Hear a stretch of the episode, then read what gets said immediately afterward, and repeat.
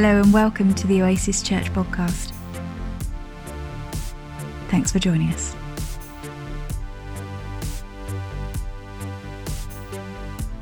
If you've been around Oasis uh, for a, a, few years, you'll know that in 2019 through to 2020, we started a series in the book of John. Now, at this point, we're not now pressing play uh, to continue where we kind of stopped in March 2020, but rather we're going to look at it through a lens of Jesus' invitation in John 10 10, where he says that he's come to bring life to you and to me uh, whether we're in the room, whether we're online, whether we're watching at a different point, whether we know something of Jesus, when we think we know nothing of Jesus, that He's come in order that we could know life and life in full. And it's that that we want to look at because as we continue in the book of John, what we're going to discover is John begins to paint a picture of what that life in full looks like.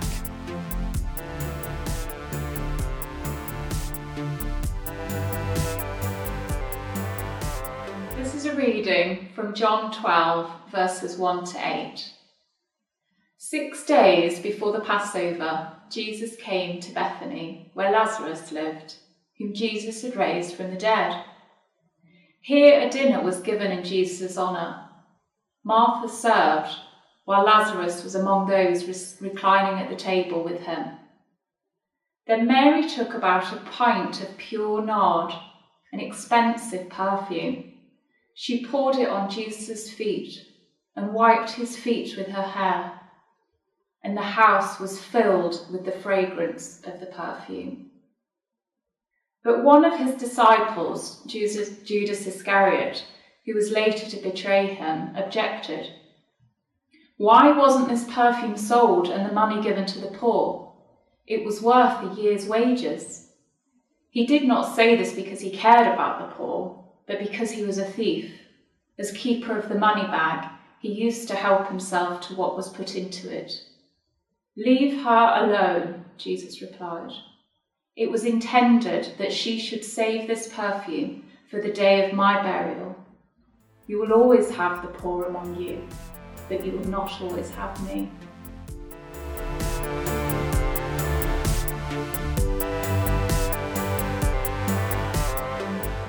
I wonder, have you ever had a moment where you've watched something happen that was so remarkable, so unexpected, and um, that your only response was just to think to yourself, I cannot believe what I've just seen?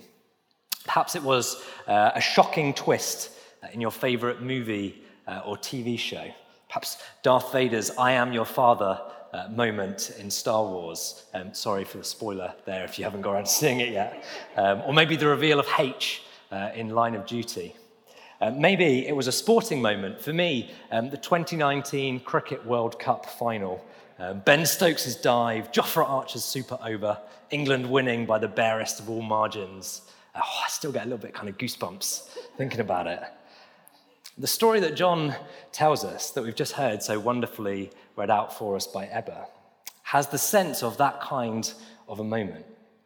In fact, Matthew and Mark, when they're telling the same story in their accounts of Jesus' life, describe it as so remarkable that wherever the gospel, wherever the good news about who Jesus is and what he's done is told, this story will be told. And it'll be told in memory of Mary and her act of incredible and lavish devotion. Last week, Mike kicked off our new series, Life in Full, uh, where we're going to be working our way through the second half of the Gospel of John, journeying with Jesus over the next few months as he approaches the cross and fleshing out what he means uh, in John chapter 10, verse 10, when he invites us to come to him to know and experience life in full. So, what does life in full look like in this story?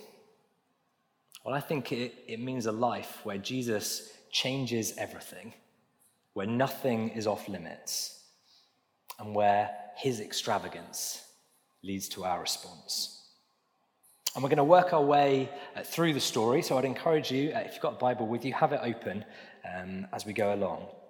And what you'll see is that right at the start of this chapter, John starts, as he often does, with a little time cue. Uh, he puts there right at the start, six days before the Passover. And that's a little nudge that John is starting the clock on the countdown to the cross. That everything that we're going to be looking at as a community over the next couple of months takes place within just the space of a week.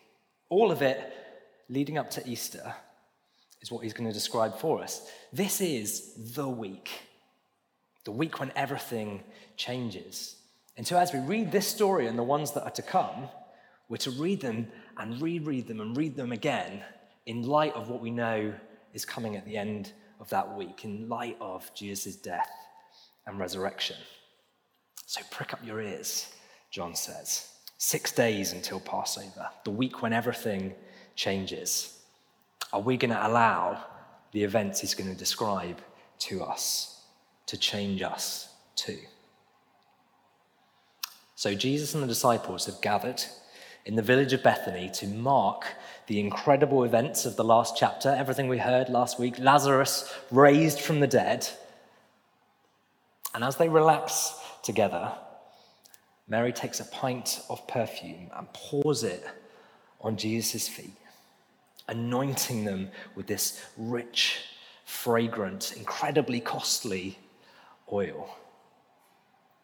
She lets down her hair, potentially scandalous thing to do in that cultural context, and wipes Jesus' feet with it. It's an intensely reverent, deeply personal, unbelievably humble act. But at the same time, it's also an incredibly powerful and authoritative prophetic statement. It speaks, in fact, to the whole story of the Bible from beginning to end. See, with this act, Mary is bringing to fulfillment one of the great biblical themes. And she's declaring for all eternity, in a way that will be told whenever the story of the gospel is told, who Jesus is and what he came to do. And that theme is the theme of anointing anointing.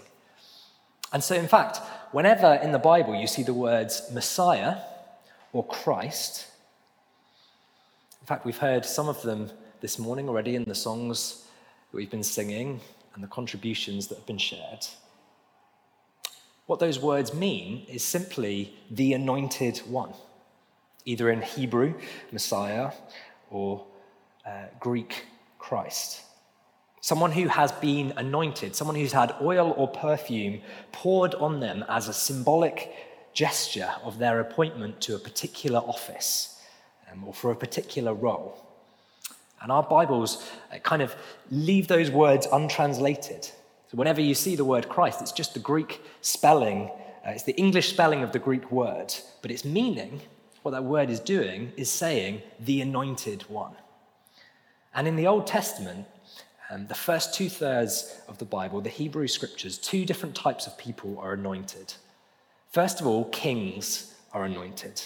Kings are anointed to lead the nation, to serve communities on a horizontal level, person to person, governing the way we relate to one another. And the second type of people are priests, priests who are anointed to serve the people on a vertical level God to humanity, representing the people before God. So, on one level, um, Christ or Messiah is just a functional word to describe this act that's taken place. But at the same time, it's a word that gets loaded with more and more significance as the story unfolds. See, right from the start of the Bible, when everything goes wrong, when humanity chooses to go their own way, rather than God's way, when sin and brokenness and death enter the world, there comes a promise from God that it won't always be that way. That even in the moment of our fall, God's promise was that one day He would send someone who would right every wrong, someone who lived overflowing with life to the full. Someone who would be not just an anointed one, but would be the anointed one, the complete embodiment of holiness rather than sinfulness, wholeness rather than brokenness, life rather than death. the anointed one who is the complete embodiment of what it is to live perfectly horizontally in relation to one another and vertically in relation to God. And the more the story goes on, the more our need for that person is revealed again and again, the more clear it becomes that nobody in the Old Testament, none of the many, many people who are anointed, have been the one. None of them are the anointed one. None of them are the one that we've been waiting for, that we really need. At their best, they're pointers to what the true Messiah, the true Christ, will one day do. At their worst, kind of a stark reminder of our inability to save ourselves. And so when we come to Jesus, with all of this background resting in our minds, the question that we should be asking, the question the people originally around Jesus were asking is, is this one Is he the one? Is he the anointed one? Is he the one who was promised?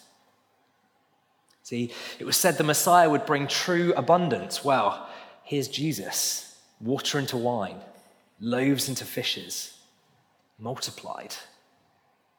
It said the Messiah will bring true wholeness.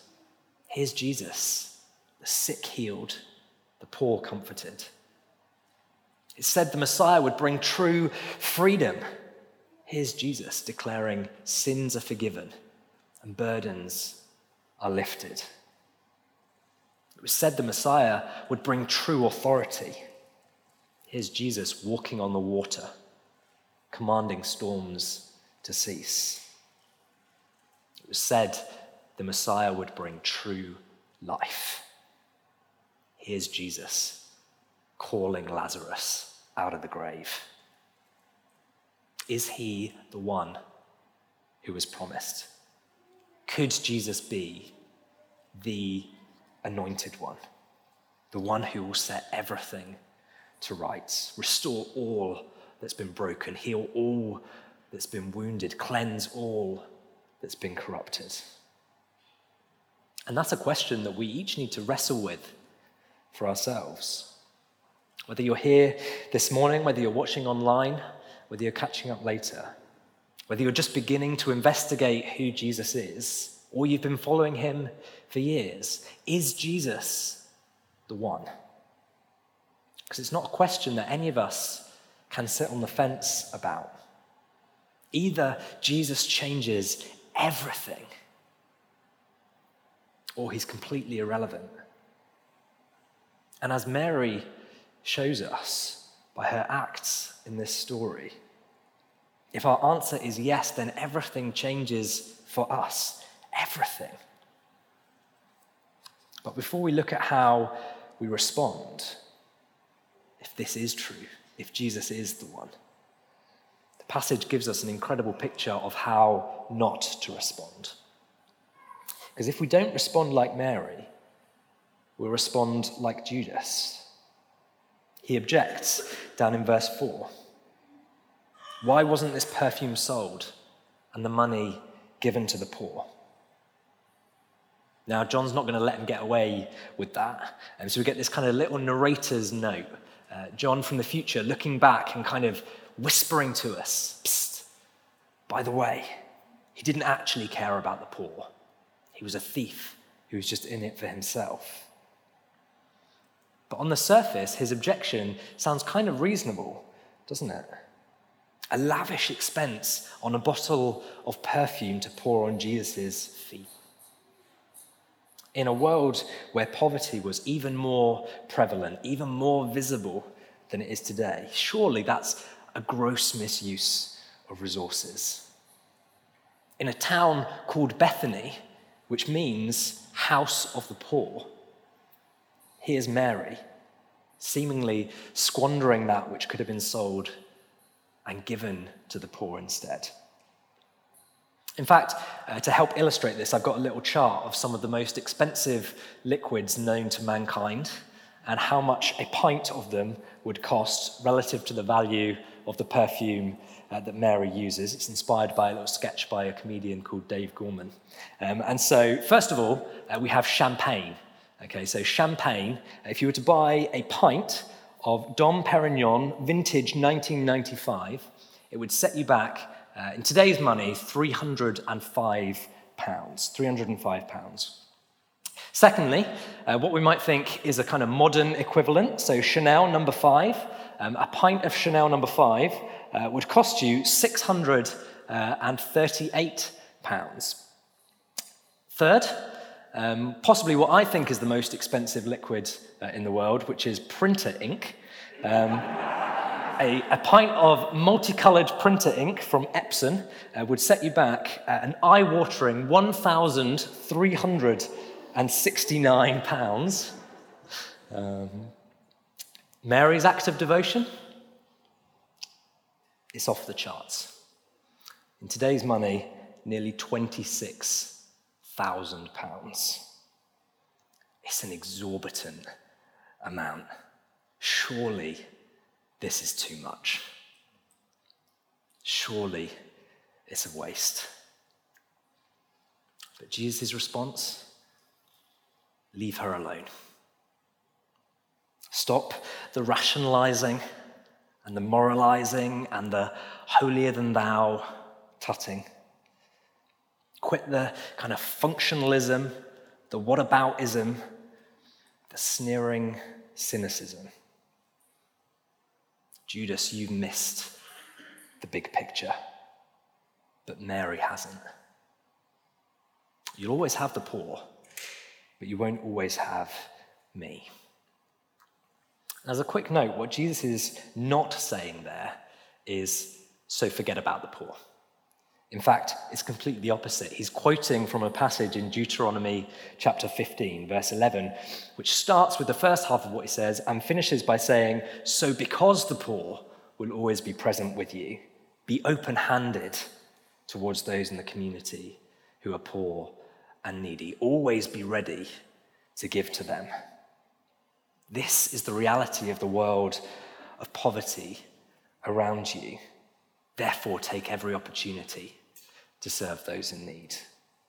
But do it with the right perspective. Because these events taking place around you this very week are going to be the action by which the whole world, including the world of poverty and everything that comes with it, is being put to rights. What Jesus has come to do, what he's already doing, is off the charts. And nothing, not even a pint of pure nard, can match up to the extravagance of the Son giving himself on the cross. That through his life, death, and resurrection, Jesus is doing something which goes as far beyond our expectation as Mary's response goes beyond the expectations of the disciples. What it means that Jesus is the anointed one is far more extravagant, far more remarkable than we've even begun to scratch the surface of. It means that true abundance true wholeness, true freedom, true authority, true life in full is here, now. The disciples haven't got it, but Mary has. In fact, this is a theme we get uh, again and again in the book of John. Uh, the men, supposedly the ones uh, in that culture with the knowledge and the education and the insight, are left baffled by what Jesus is doing. While it's the women who understand uh, and respond rightly and radically in that culture are commended by Jesus for leading prophetically like Mary does here, who are given the authority to carry the news of his resurrection first to the world. And the contrast couldn't be more pronounced. Judas is greedy where Mary is generous. Judas is arrogant where Mary is humble. Judas stands aloof while Mary kneels in humble adoration. Judas is curved inwards, thinking only of himself. Mary is open hearted, flourishing the closer she draws to Jesus. And the result is clear to see. Only one of the two is overflowing with life in full. It's Mary. It's Mary. And it's because Mary's life comes not from herself, but from the fact that, just like the perfume, she has been poured out to Jesus. That she has given himself, herself, to him fully. All of her for all of him. And in the economy of God's kingdom, the more you give away, the more you realize that what you have in Christ is beyond anything you could imagine. Is it a waste? Not at all. Not at all. In fact, nothing could be less wasteful than offering everything to Jesus. When Jesus says, Follow me, as he does to each of us, what he's not asking us to do is a cost benefit analysis of the pros and cons. He's not asking us to bring up our schedules for the day and see where we might be able to slot him in, like yet another Zoom meeting. He gives all of himself to us on the cross. But the only right response is to give all of ourselves to him in return. Every way we are like Judas, inwardly curved, sin sick, self centered. Every way we've succumbed to the call of the culture around us to idolize money and power and possessions and individualism and pleasure above all else. Every way we've taken what's been given by a generous God and helped ourselves to it neglecting the poor, and failing to be image bearers of a God who's always given. Every fractured relationship that we find uh, within ourselves and between us and God and between us and others, all of it, Jesus carries to the cross and puts to death there in his lavish act of humble devotion to the Father. And what it does when we get hold of that is it frees us. It frees us to live like Mary, knowing that Jesus really has changed everything and that no area of our lives can be spared. Nothing held back or off limits. If Jesus is the one, then our lives, just like Mary's, need to be radically reorientated away from ourselves and centered on Jesus. And the challenge I want to leave us with today is this How am I allowing the wonder of who Jesus is to shape three areas my generosity, my security, and my identity?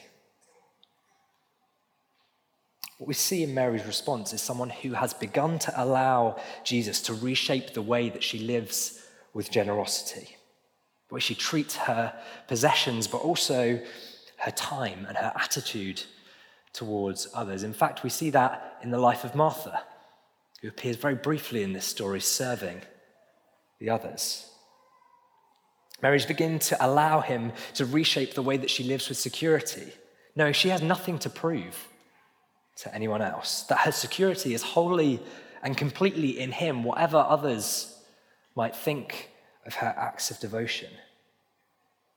She's begun to reshape how she lives with identity, learning what it is to inhabit the calling He's given to her, to live as a child of God, to speak prophetically in a symbol that will endure for thousands of years. See, the honest truth is, if I was to put myself in that room, if I was to put myself in this story, too often, I'd be way more like Judas than like Mary. I can't escape the reality that too often, rather than being the one on my knees, pouring out everything to embrace the life in full that Jesus has for me, I'm the one in the corner, deflecting and making excuses and sealing off the parts of my life I just don't really want Jesus to see. I'm busy thinking up reasons not to give generously rather than seeing the opportunities to bless. I'm trying to find security in what I can achieve, in what others think of me, rather than resting in the one who's spoken a final word. I'm settling for less than the identity God has for me, holding back from giving myself completely to the one who's given everything in extravagant love for me. But the invitation we have today is to not go away like that. It's the invitation we've heard in worship about a God who has gone before us and who runs after us. It's right now, in this moment, to come to the anointed one, the one who was promised, who changes everything to take hold of his invitation true abundance, true wholeness, true freedom, true authority, true life in full. The band are going to uh, come back up and lead us in a song to respond. And as we sing, our invitation in this moment is to respond like Mary at the feet of Jesus is to come with anything we're holding on to that is stopping us from embracing this life in full. There's a bunch of stuff in my own life that I know I'm living with, a bunch of stuff that I know I'm bringing as I come to the feet of Jesus again. As I come and lay it down recognize the magnitude, the extravagance, the wonder of what he's done. So, why don't I pray? I might just invite us just to close our eyes wherever we are, perhaps to hold our hands out as a way of just physically expressing with our bodies what we're saying with our hearts, which is, Jesus, I give it all to you. Lord, I pray in this moment as we come like Mary, poured out, that you would meet with us. All of us, Lord, for all of you. Worship you, our Lord of unparalleled, unbridled, extravagant goodness. We can do nothing but offer all of us, all of us, in response.